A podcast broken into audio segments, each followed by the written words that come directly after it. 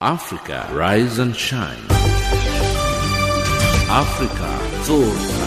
Africa Amka na Ung'are.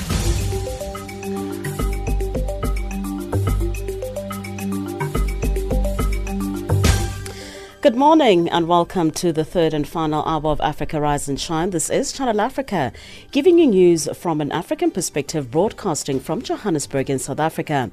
We are online on uh, www.channelafrica.co.za and on channel 802 on the DSTV audio bouquet. I'm Jonani Tulo. Driving the show with me is Anne Musa and Tabiso Lehoko.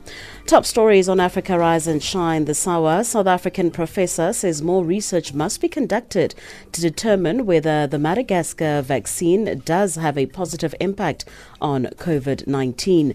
Lesotho's Prime Minister relaxes the nationwide lockdown as the COVID 19 virus remains undetected in the tiny kingdom. And in economics, Ugandans living in the UK offered to donate, part of their salaries in order to boost the government's capacity to respond to emergencies occasioned by the pandemic. But first, let's get a news update with Anne. SABC News, independent and impartial. From an African perspective. Good morning. I'm Anne Musa. The ruling party of Ethiopia's Tigray region in the north of the country says it will ignore a decision to postpone parliamentary elections and go ahead with polls regardless. In a statement, the Tigray People's Liberation Front called on other Ethiopian regions who believe in self determination to do the same. National parliamentary elections planned for August were suspended indefinitely by the Electoral Commission because of the coronavirus outbreak. Ten more people have died in South Africa due to the coronavirus, bringing the national death toll to 148. The health department says the total number of confirmed cases now stands at 7,572 after 352 new cases. Noma Bulane reports. Data from the Western Cape shows an alarming number of deaths. Seven of the latest fatalities come from that province. The three remaining casualties were from Gauteng, Eastern Cape, and KwaZulu Natal. The Western Cape accounts for nearly half of the deaths in the country, with 71 deaths from 3,609 cases. KZN follows with 36 fatalities from their 1,142 positive viral infections.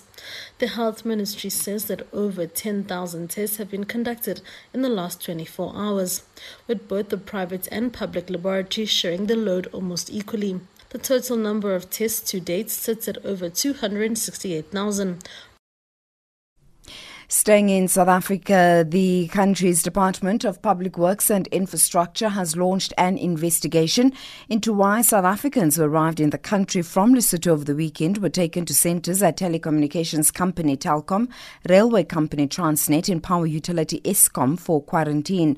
Minister Patricia de Lille says it was not authorised by her department. She says there was an agreement in place for two hotels to accommodate them. De Lille has instructed that everyone be moved to the hotels authorised by her department. We only discovered that 180 of those people that were supposed to be going into these hotels were diverted to Eskom, to Telkom, and, and, and the other sites.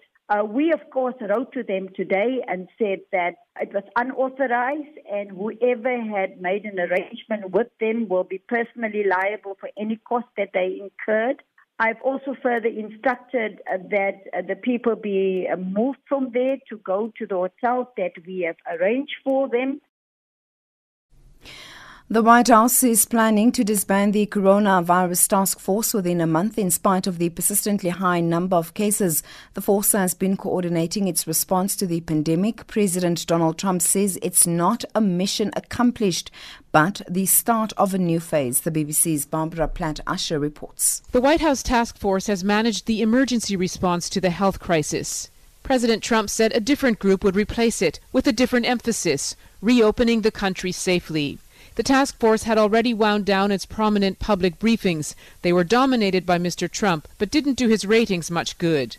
The White House is responding to growing pressure to reopen the economy, which is also politically important to Mr. Trump in an election year. but the numbers of sick and dying have plateaued rather than dropped, and several models have projected worse to come. Trump made the comments in Phoenix, in Arizona, during a visit to a factory that makes medical grade masks. This was one of his few trips since the coronavirus pandemic took hold. Trump did not wear a mask during the visit, which has caused some criticism, as the BBC's Katty Kay reports. There were actually signs up in this Honeywell factory saying that masks should be worn at all time. And the president did wear safety goggles, but he didn't wear a face mask. He has said very clearly from the White House podium that he himself is not going to choose to wear a face mask. And members of his group traveling from the White House of his administration were also not wearing masks down at Honeywell. So I think the message from the president has been mixed on this one, as it has on some other things. The official White House guidelines is people should wear a mask, but the president himself is not going to do so. And finally, in sports news, English Professional Footballers Association's chief executive Gordon Taylor says clubs should discuss the idea of playing halves of less than 45 minutes when matches resume after the coronavirus suspension to help players manage their workload. Meanwhile, English Football League chairman Rick Parry says there had not yet been discussions of having reduced halves, but that he was open to new ideas. Soccer in England has been stalled since mid March due to the coronavirus, which has infected more than 190,000 people in the United Kingdom and killed 28,734. All 20 Premier League clubs held a conference call recently in which they discussed plans for a resumption of training this month, followed by a possible return to action in June. But several players have expressed concerns. That's the news headlines at 7:30 Central African Time. SABC News, independent and impartial. From an African perspective.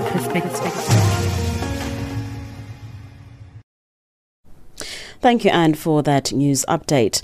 South Africa's Professor Salim Abdool Karim says more research must be conducted to determine whether the Madagascar vaccine does have a positive impact on the COVID 19 pandemic. This follows reports that that country officially launched a local herbal remedy claiming to prevent and cure the coronavirus. Professor Karim is an epidemiologist and chair of the Ministerial Advisory Group on COVID 19. During an exclusive interview with the SABC, Professor Karim said South Africans need to adapt to a new normal. Nomalizo Mandela compiled this report. Professor Salim Abdool Karim says currently there is no evidence that supports claims about the Madagascar vaccine. He cautioned against it being used without proof. Right now, there is no evidence to suggest that this Madagascan tonic does anything, good or bad. So I would say that what's important is that the evidence is submitted to the appropriate authorities like the World Health Organization or to uh, the European regulators and let somebody assess it, or even you know prominent African scientists have them have a look at the data, as has been proposed by the African Academy of Sciences. Professor Karim would not be drawn to comment on the current controversy around the ban of cigarettes. He says they only advise the government on mitigating factors on the severity and the risk on the virus.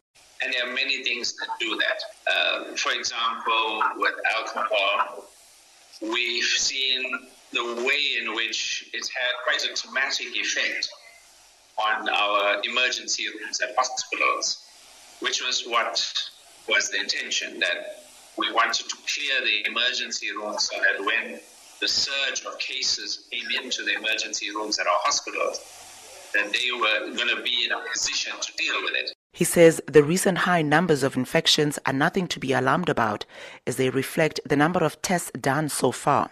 He said the actual peak should be expected around August.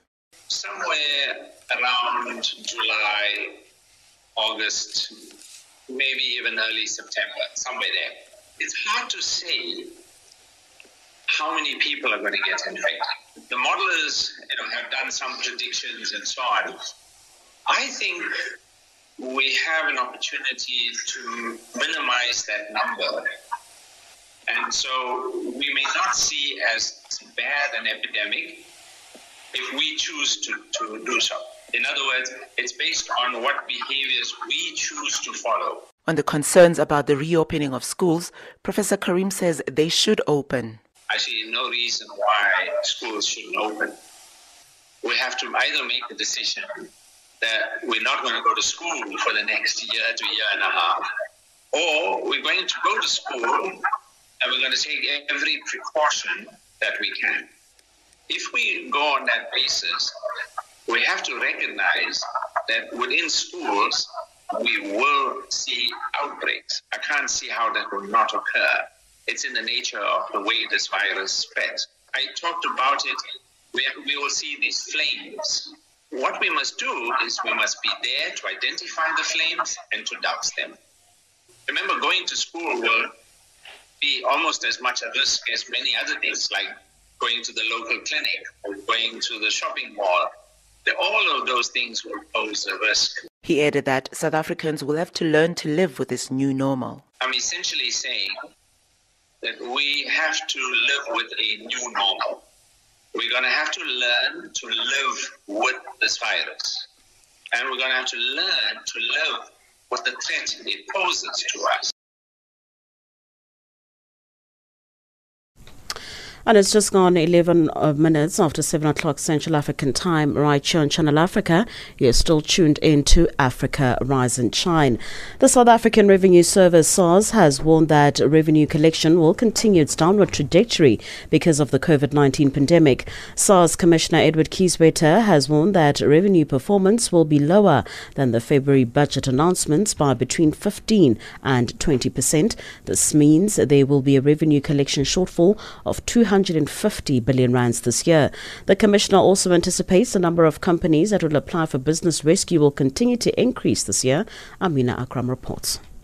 SARS has painted a bleak picture of its revenue collection for the past two months and says it has seen a significant decline in tax payments, especially after the lockdown. SARS estimates GDP to contract between minus 5% and minus 6% for the current year. Its commissioner, Edward Kieswetter, says they have seen significant declines in pay as you earn payments from March, dropping by 5.2% compared to the same period last year. For pay as you earn, we are down 5.2% compared to the same period prior year.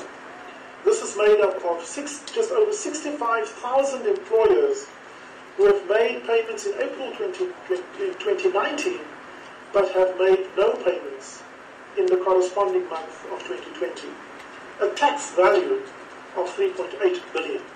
There's also just over 87,000 employers who have made payments in April 2019, but have made lower payments in the corresponding month with a tax value of 6.1 billion. Domestic VAT decreased by 30% from 160,000 vendors in March to 139,000 vendors in April. On import taxes, the overall performance is also down by 19.7%, this including custom duty. Revenue from alcohol and cigarettes is lower by 1.7 billion rands. VAT refund revenues are also down. VAT refunds are concerned, uh, there we are down 12 0.5% lower than estimate, and that is simply a reflection of uh, lower number of credit returns uh, that is also reflecting the contracted uh, economic activities. And so we paid out 15.5 billion of refunds compared to a prior year payout of 17.7 billion. SARS also notes that the cost of COVID 19 relief on tax is estimated at 70 billion rands and this value is expected to be higher because the number of applicants who have applied has also increased. This includes taxpayers who are struggling with cash flow to even pay for the deferred payments. Kieswetter says many businesses will not be able to operate in full capacity in the coming months. He says they have seen an increase in liquidity and insolvency. We can report that we have seen an increase of 1,622 employees uh, retrenched during April this year compared to last year, uh, which is an increase um, of 9%. The total number of retrenchments in April is just over 20,000. 42% of businesses feel they cannot operate throughout the COVID 19 pandemic. 54% of businesses feel that they will not survive between one and three months. The commissioner says sadly illicit criminal activity is thriving under the current lockdown conditions, particularly the sale of illicit cigarettes and alcohol. We also had 17 seizures, um, mainly cigarettes, alcohol, and counterfeit, uh, as well as clothing and footwear. Whilst we are in lockdown, the criminal and illicit economic activities, sadly to say, uh, finds the opportunity to thrive. SARS says they have put in place measures to achieve goals and are protecting their frontline officers. They say they have sanitized their work areas and frontline staff are wearing protective gear. They are also engaging with stakeholders to clarify lockdown regulations and relief measures. And this is published on their websites. I am Amina Akram in Johannesburg.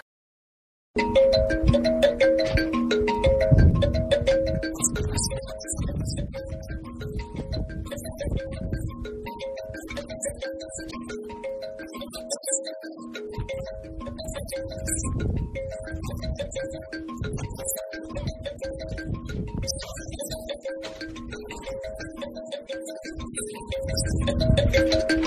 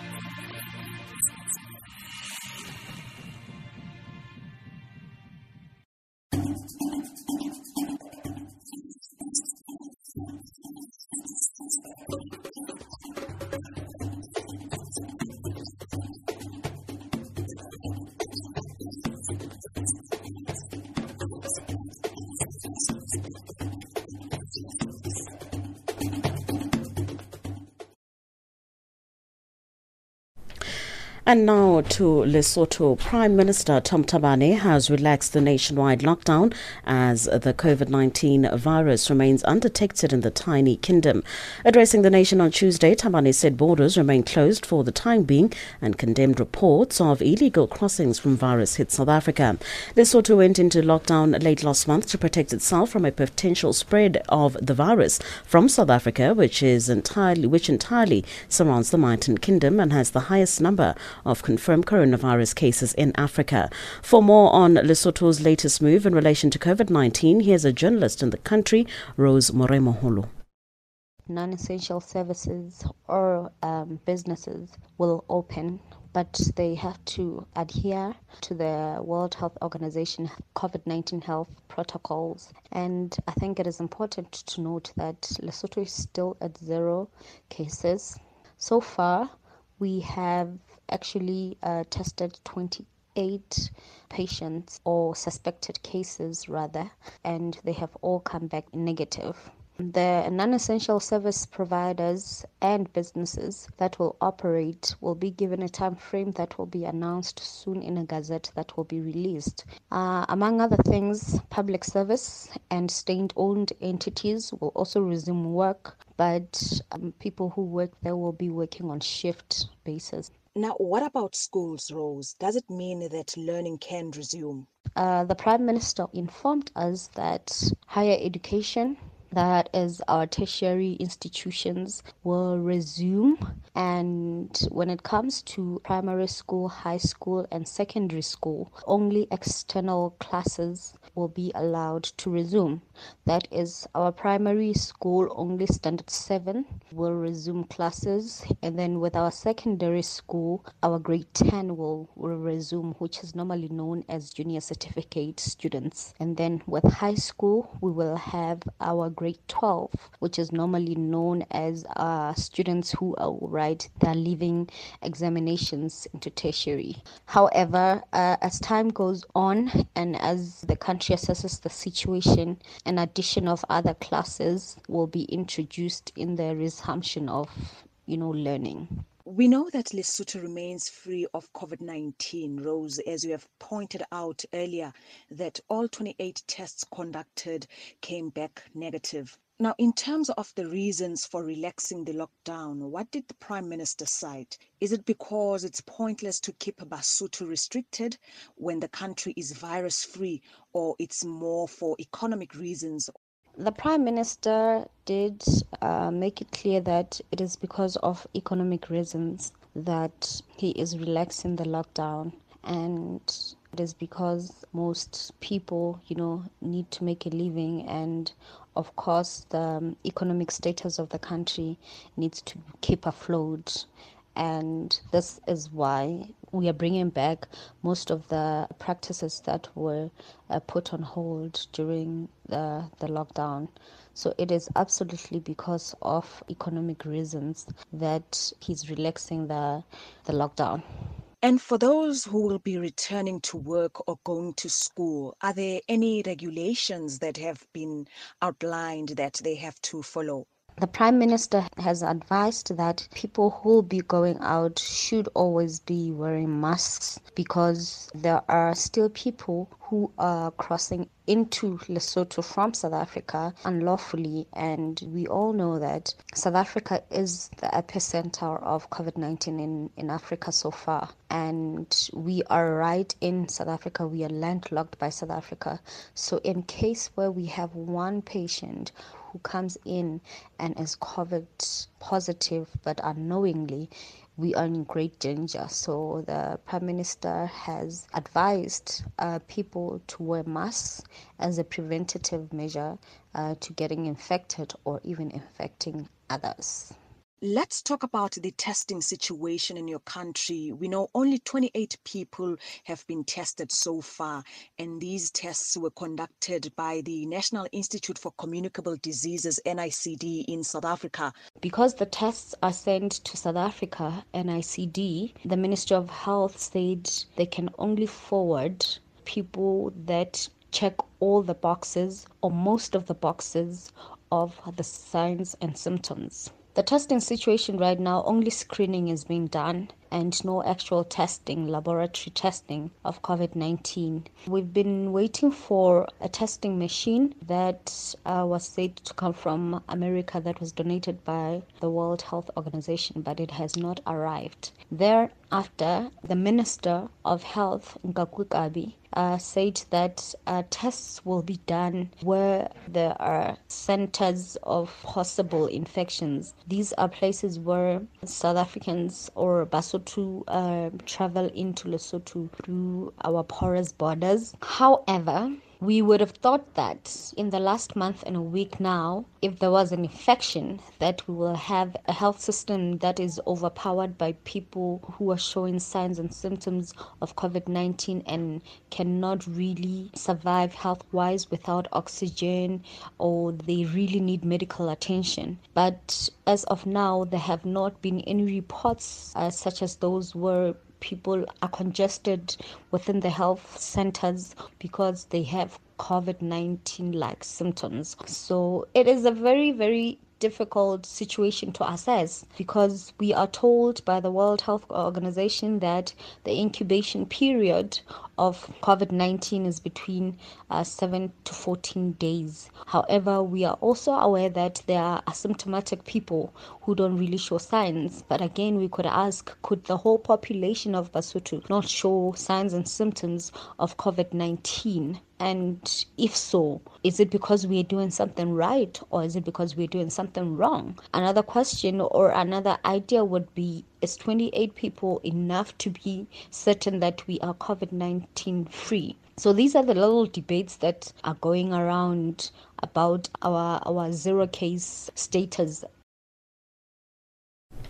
And that's Rose Moremoholo, a journalist in Lesotho, in Lesotho, talking to Jane Rabotata.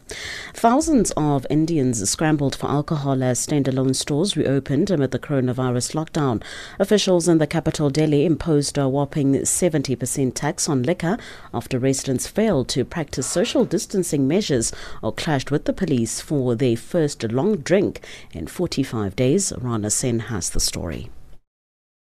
Some Delhi stores ran out of stock as soon as they reopened on Monday, and on Tuesday, many stayed shut fearing a stampede. City government spokesman Jasmine Shah said he hoped local tipplers will soon settle down. When you're going to open up your economy after 40 45 days of complete lockdown, people are bound to come. We need to now learn how to live with corona. And when we open up our economy, people need to work together with the police and the administration. At the same time, even the liquor shop owners need to take maximum precautions. We understand that for the first one or two days, the police police and the law and order machinery especially needs to be vigilant. But we are very hopeful that in a couple of days things will smoothen down. But physician Parul Gore said she feared even corona infected people were part of the crowds mobbing liquor stores in her posh Delhi neighborhood. Today, the serpentine queues that stretched, these were basically from, from our neighboring colonies. They have high density of clusters and which have experienced positive COVID cases. So having people come from all these neighborhoods, it is scary for, for our colony since we have so obediently followed the 45 day lockdown. It is really not fair on the colony. The southern state of Andhra Pradesh imposed a 75% corona tax on every bottle sold. And as the frenzy gathered pace, marketing guru Suhel Seth said India was in for some serious trouble now. We've seen this across urban India, not so much in rural India, in the manner in which all social distancing norms have been violated. And I believe that this will create problems rather than solutions. God forbid, if there is a spike in cases again and the lockdown is extended, you will be doing a body blow to the economy. India's rich and the powerful demanded home deliveries to end the maddening rush. But what about those without a proper home address? Asked social scientist Anand Ranganathan. Of course, alcohol is addictive and harmful in large quantities. I am saying those who are addicted see alcohol as a remedy for their troubles, as it releases endorphins, eases stress. To suddenly ban its sale is to push people into depression and terrible withdrawal symptoms. Plus, it encourages smuggling and sale of spurious liquor. And then some people say, why not have sale restricted to online and home line delivery? Millions of drinkers live in slums and villages without an address or access to home delivery or online ordering. So please, stop judging those who drink. Indian states earn $92 million a day from liquor sales, and most of them now plan to jack up their profits. But people do not seem to care as they stock up to beat the lockdown blues. This is Rana Sen reporting from New Delhi. Coronavirus has killed thousands in a global pandemic. People have lost their lives. Leading to sweeping changes. Several countries have scaled up their responses and put in place strict controls, including South Africa. Channel Africa, broadcasting from South Africa, will continue to bring you news and current affairs during this period, whereby a 21 day lockdown is effective. We will keep you updated and informed during this period as we bring you news and current affairs from an African perspective.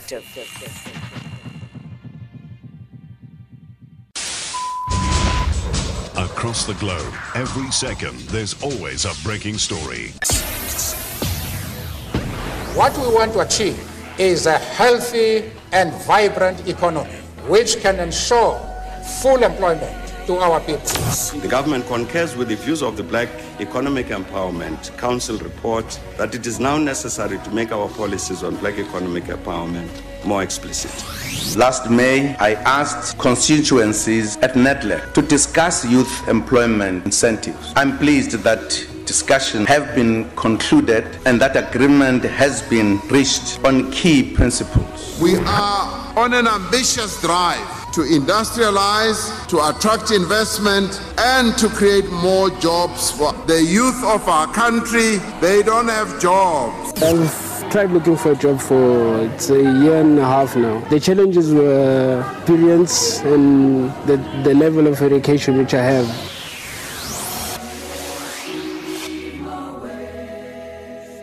Channel Africa.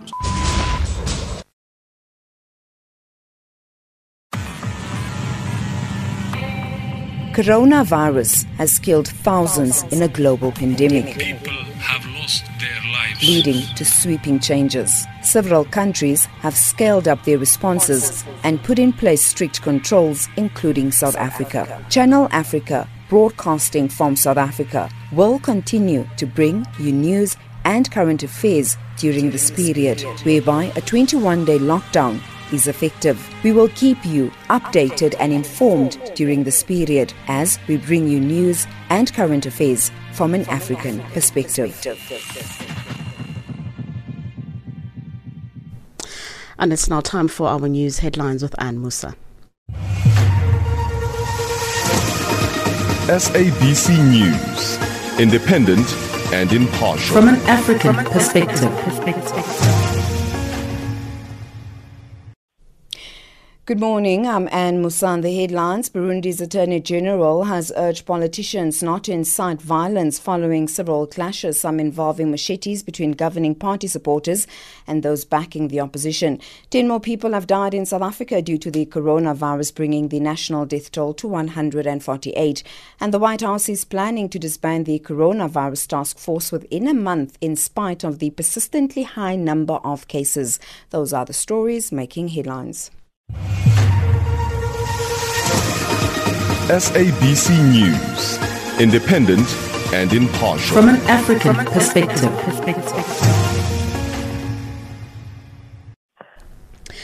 Thank you, Anne, for that news update. Social distancing is igniting innovation across the globe, from the healthcare sector to the workplace and even to the entertainment sector.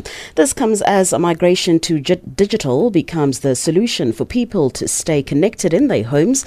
There's been a rise in linear live television becoming increasingly interactive through incorporating social media streams and engagement to give the audience the experience of real time social interaction.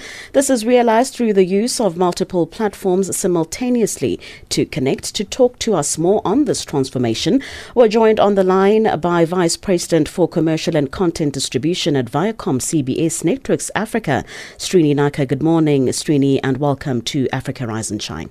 Good morning, and thank you very much. How has COVID 19 impacted the way the TV industry does things? Well, you know, it's it's it's twofold. Uh, it's been positive for the TV industry because television viewing has been on the rise ever since March.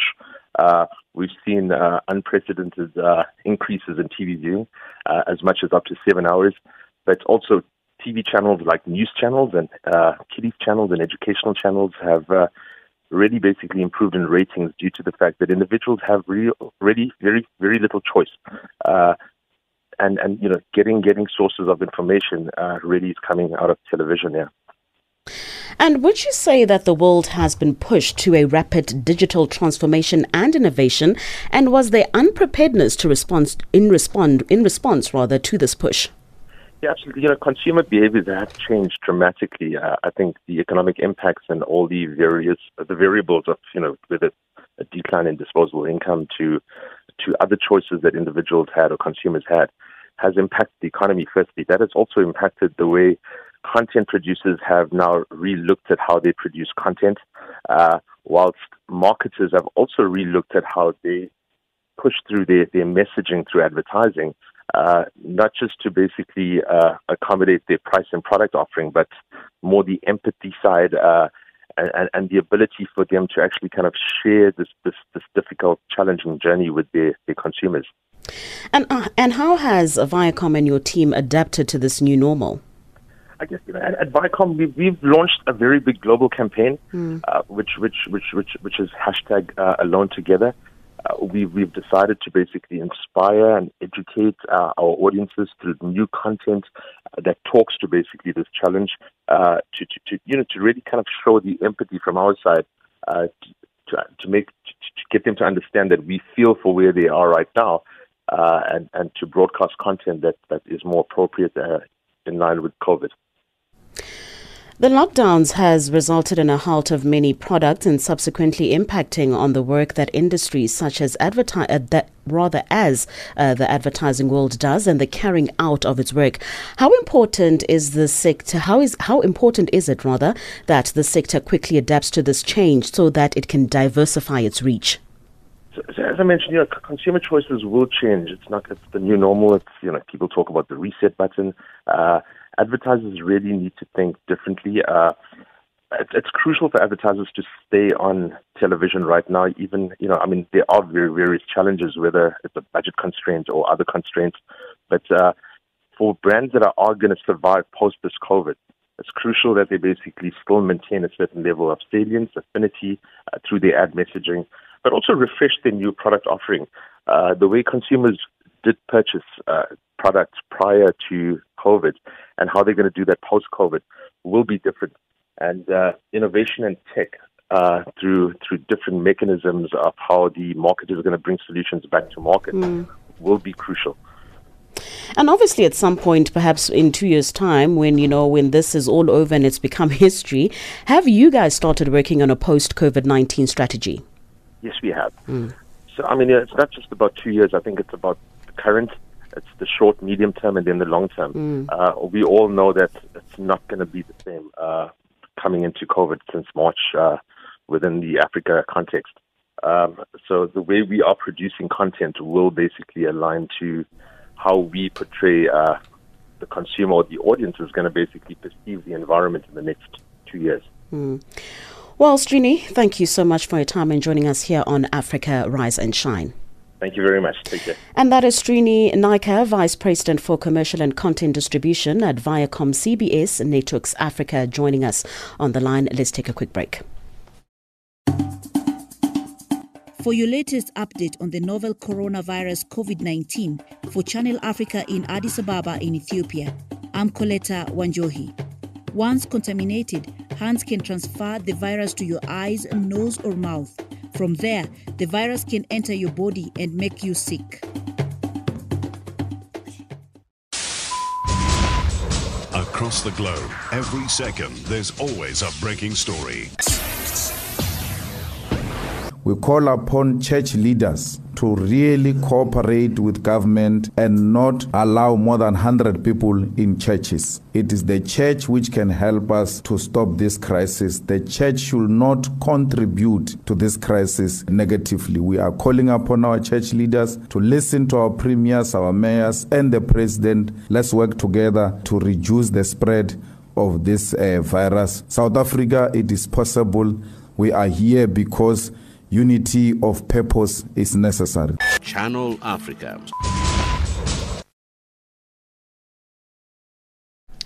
And it's 37 minutes after 7 o'clock Central African time, right here on Channel Africa.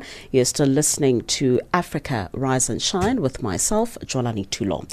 Volkswagen South Africa has secured funding to equip a medical facility with all that it will need to be a functioning hospital. The German company had already converted its all component plant in Koorston into a temporary medical facility for COVID 19 patients in the Nelson Mandela Bay Metro. This would include high acuity patients who require oxygenation as Lwando Nomoyi reports. In a collaborative effort in the fight against COVID 19, the 66,000 square meter facility will be converted in phases for patients with mild and severe symptoms. The Legacy Hospital, once it is fully operational, will have up to 4,000 beds. The project, worth 107 million rand, will see equipment including ventilators distributed to various hospitals. Eastern Cape Premier Oscar Mabuyane says the initiative will go a long way in assisting the province health system. This field hospital will help us with that. Should there be a need for people to be hospitalized, we won't be caught off guard and found wanting. We will be ready for the demand for hospital beds. The inevitable, colleagues, is unavoidable. The enemy is moving very fast. We must be proactive. Plans to bring in more healthcare professionals will now be a matter of urgency. The Premier says approximately a thousand healthcare workers will be employed. We are going to make sure that this has got enough uh, human resource. So we will be addressing that. All nurses, we're currently employing about 1,000 nurses as additional human resource to the capacity we have. Even here, we're going to do everything possible to ensure that 4,000 patients that will be here will be able to be uh, having nurse uh, in terms of their ratio. The project is expected to be finished in six weeks, but renovations will be carried out in different phases to ensure safety. Volkswagen Managing Director Thomas Schaefer. There's a, a, huge urgency to get the first phase going. Okay, so the first phase about just under 1,500 beds. Um, we need to really work day and night to get that done, and then we sort of cordon it off because to have uh, people working in a, a facility with uh, COVID positive um, uh, patients is also not possible. So we need to separate. The Eastern Cape government plans to have 500 field hospitals in the province. The Nelson Mandela Bay now has two, including the Nelson Mandela Bay Stadium. I'm Lwando Nomoyi in Port Elizabeth. The High Court in South Africa's capital Pretoria has heard how utterances by some security ministers during lockdown might have contributed to the spike of police and military brutality. This was part of the arguments by the family of deceased Alexandra man Collins Khosa, who was allegedly brutalized and murdered by soldiers and the Johannesburg Metro Police officials on Good Friday at his home. The 40-year-old father of three was allegedly attacked for breaking down lockdown rules after soldiers found a bottle of alcohol his yard. Pumzile Mlangeni has the story. Collins Khosa was allegedly tortured, brutalized, and murdered by members of the army and the Johannesburg Metro Police on Good Friday at his Alexandra home. Khosa's family now wants a declaratory order from the High Court which will compel government to come up with a code of conduct specifying command and control roles for the police and the military. Legal representative Advocate Tembeka Ngcukaitobi says it is in the interest of the public to distinguish what is law and what isn't. We come in our personal capacity. We come because Mr. Khosa has been killed by members of the defense force, but, and therefore he cannot act for himself. But we also come for his three children, who today has no father. We come for his mother, who today has lost a son and has lost a breadwinner. But we also come for the public interest. We have shown on the evidence that despite this case of Khosa having received so much publicity, the instances of police and military abuse have not abated. Toby says public utterances made by police and defense ministers regarding the breaking of lockdown regulations are dangerous and might have contributed to the spike in acts of brutality. So, to come back to the question of the declaration of rights, there is an immense public interest that there should be a declaration of what rights exist, particularly in the light of the statements made by ministers where the ministers have encouraged the breaking of the law. Take Minister Cele, for instance. She, he says, we are going to smash the infrastructure that you are using to sell alcohol. Toby says this demonstrates the lack of understanding of the law by these ministers and also shows their disregard for the law. What Minister uh, Mapisa Nqakula, who is the Minister of Defense, and what Minister Cele have said publicly. Okay. Those pronouncements, my lord, are not pronouncements of ministers who actually know their obligations under the law. They are pronouncements of ministers, if they know them, who don't care about the law. Or they are pronouncements of ministers who are ignorant about what the law is. Meanwhile, the investigation into Khosa's death by the military ombud has been described as a sham. Ngcukaitobi says the SANDF undertook to finish the investigation report by the 30th of April. The SANDF says the investigation team was granted an extension which will see the report being finalized by the middle of this month.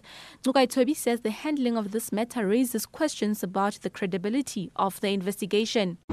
The facts have not been denied and therefore they must be taken to be admitted. And secondly, their excuse about an investigation does not provide them cover not to answer the allegations. But what we also know is that there is in fact no credible investigation because of the obfuscation that they have been uh, engaged in. So there can be no dispute that uh, on the facts there has been a violation of the three rights that we pleaded in the founding of the They could have gone to the police and asked them for their version.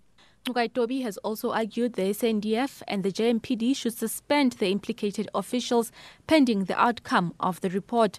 Khosa's murder is under investigation by the police. The matter continues on Wednesday. I am Pumzile Mlangeni in Pretoria. The coronavirus pandemic shook the sports world globally, causing a stoppage of all sports competitions and tournaments. Since Kenya recorded its first case on the March on March the 13th, Kenyan sports has suffered, and local athletics has not been spared either. Athletics who had not been training in various camps across the country preparing for the season were forced to go back to their home villages. Many of those athletes are now venturing into farming, which many say promises good earnings after missing the entire athletic season. Francis Motegi, Channel Africa's Kenyan based sports correspondent, unpacks the story for us. Uh, primarily, you can argue the latter will be a better or more preferable answer to give because the uh, earlier, primarily, if you say so, uh, is uh, a dominance across the world. So it is purely a source of uh, uh, income for these athletes now that their mainstay business, that is uh, athletics, has been uh, locked out. And for that reason, it is not bringing them any cash at the moment. And probably the whole of this year, they've not had a major uh, source of income from their mainstay in terms of athletics, whether in the field, on the roads, or in the track. And for that reason, they had no choice but fall back to what looked the easiest thing to do, uh, and being in the village, so to say, farming. And why farming in particular? Aren't there other ventures to consider? Well, farming first because the majority of them have gone back to the village. Uh, because uh, being in the village, the primary activity you can engage in is primarily uh, farming. And as well, uh, remember the government also closed all business arenas in the country. The government closed all business uh, camps in the country uh, that deal with athletics. And for that reason, every particular athlete wanted to remain uh, probably in form or so to say uh, in good shape for their next activity in the uh, athletics world. And for that reason, they needed an activity that will keep them busy. And the best thing to do is go into the farm. Some of them have big tractors, have uh, and the like, uh, and they would want to remain fit for, for their next activity in the sporting world. And as well, remember, they have been sent to the village, and the government made it clear that you cannot train as a team. You have to do it as an individual. So uh, when they are in, in their farms, the best activity they can do is train on their farms while at the same time engaging in the main stay activity in the farm, which is farming. And that is why uh, you find majority of them will be doing that. And the other thing you need to bear in mind is that majority of these athletes are not very highly educated, and so they do not have a lot of office activities to do. Uh, majority of the work is farming or athletics. Uh, though we've got uh, quite a number, of course, in the disciplined forces who have gone back to the police force, the military, and uh, maybe the prisons wardens work and so on. Now, Fa- Francis, finally, what has the Ministry of Sports, Culture and Heritage done to help all sportswomen and uh, men during this time? Uh, well, it has uh, not given any particular major uh, offer, so to say, but there have been talks uh, between the government and the ministries of uh, sports and culture uh, in the uh, efforts to try and see how they can rejuvenate these athletes to get them uh, back to business, while at the same time also supporting their families because their sources have not been working. apparently, the government gave some two million dollars some two or three weeks ago. this though was going to artists who are involved in theater, acting and the like, but not sports. And primarily, I think the argument is that the sports people at the moment do not have anything to do, so they not need cash per se, but at the same time, they are very desperate for cash, as you can imagine. So we're still waiting for that major uh, shot in the arm for the athletes uh, from the government, so to say.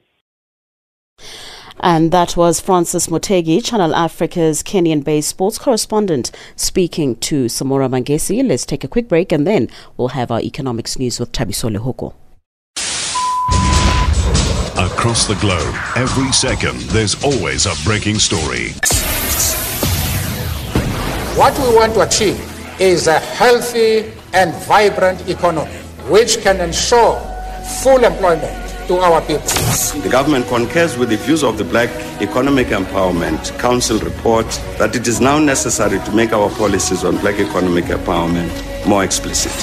Last May, I asked constituencies at NEDLAC to discuss youth employment incentives. I'm pleased that discussions have been concluded and that agreement has been reached on key principles. We are on an ambitious drive to industrialize, to attract investment, and to create more jobs for the youth of our country. They don't have jobs. I've tried looking for a job for it's a year and a half now. The challenges were experience and the, the level of education which I have.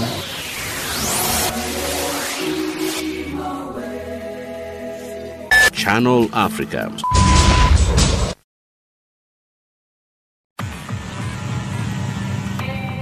Coronavirus has killed thousands in a global pandemic, People have lost their lives. leading to sweeping changes. Several countries have scaled up their responses and put in place strict controls, including South Africa. Channel Africa, broadcasting from South Africa, will continue to bring you news and current affairs during this period, whereby a 21 day lockdown is effective. We will keep you updated and informed during this period as we bring you news and current affairs from an African perspective.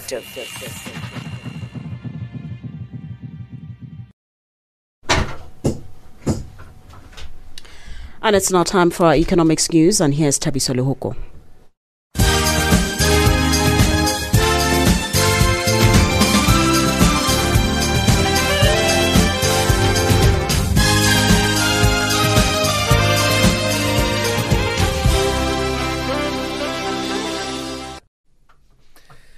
Good morning. Ugandans living in the UK have offered to donate a part of their salaries to the National COVID 19 Task Force in order to boost government's capacity to respond to emergencies occasioned by the pandemic. The team comprises Ugandans who reside in Oxford and London and are employed in the UK public service. The idea to give part of their salaries as follows earlier donation last week of relief food to street children in the capital Kampala. At least 298 street children have already benefited from the maize flour which they received at various designated centers in Kampala. Ethiopia has uh, started the process of procuring 40,000 tons of benzene in response to the potential shortages that could be caused by the disruptions of the novel coronavirus pandemic. The Ethiopian Petroleum Supply Enterprise signed a deal two weeks ago for the supply of the oil from the Abu Dhabi National Oil Company, a state owned oil company from the United Arab Emirates. The enterprise is negotiating with the company to ensure the delivery of benzene by the end of May. South Africa's Finance Minister Tito Mboweni says National Treasury is no longer interested in rescuing defunct state-owned enterprises SOEs. He was replying to a question from the Opposition Democratic Alliance during a briefing to Parliament's Joint Committee on Finance. Mboweni, however, hinted that South African Airways could follow the example of Switzerland, where Swiss International replaced Swiss Air. He says that they are interested in supporting SOEs that are functioning well, such as telecommunications company Telkom, which actually gives government a dividend. Mboweni says he is biased towards helping state arms manufacturer Denel. Denel has a capacity to help in the further transformation of the military industrial complex, converting some of the military technologies into civilian use, uh, and it's a very important area of supporting our engineers and, and so on. So I, I support Denel, but they must get their business case uh, up and running um, uh, properly. The Nigerian Union of Petroleum and Natural Gas Workers and the Petroleum and Natural Gas Senior Staff Association of Nigeria have warned oil firms against sacking their members. The unions say they have received reports from members of attempts by some multinational and indigenous oil and gas companies to sack staff, reduce salaries, and introduce a decent work system for the workers. The oil firms say the industry is sinking due to the crisis caused by the COVID 19 pandemic. The unions are threatened to embark on an action that would affect the industry. The South African motorists are paying a whopping one rand seventy four less a litre with of fuel with effect this morning. The price of diesel went down by one rand sixty one cents per litre and eliminating paraffin by two rand twenty three cents per litre at midnight. Plummeting oil prices are caused by a virtual halt in global economic activity during the coronavirus pandemic has led to the decrease. However, it would have been more had the South African rand not depreciated against the US dollar. Indicators at this hour. In Nigeria, the US dollar will cost you 388 naira 88 in Botswana 12 pula 1 in Kenya it's 105 shilling 51 and in Zambia it will cost you 18 kwacha 17 in BRICS currencies in Brazil 1 US dollar 5 ruble 55 in Russia 74 ruble 11 in India, it's at 74 rupees 97. In China, a dollar is changing hands. At 7 yuan 6 and in South Africa, it's 18 rands 42. The US dollar is also trading at 80 pence to the British pound and at 92 cents to the euro. A look at commodities markets now gold $1,705, platinum $760 per ounce, Brent crude oil $26.82 a barrel. Africa continues to rise and shine.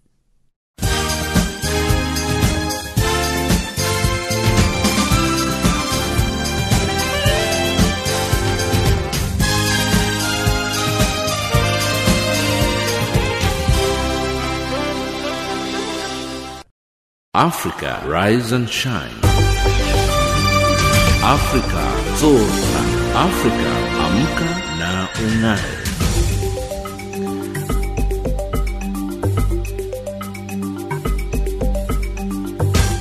And that wraps up Africa Rise and Shine for today. From myself, Jolani Tulo, producer Luyanda Maume, technical producer Mario Edwards, and the rest of the Africa Rise and Shine team, thank you for listening.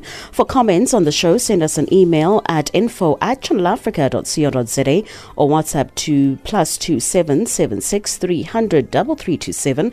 Tweet us at Channel Africa One. Taking us to the top of the hour for the news is So Zenjani by Naima Kay featuring Robbie Malinga. Uh, do enjoy and stay safe.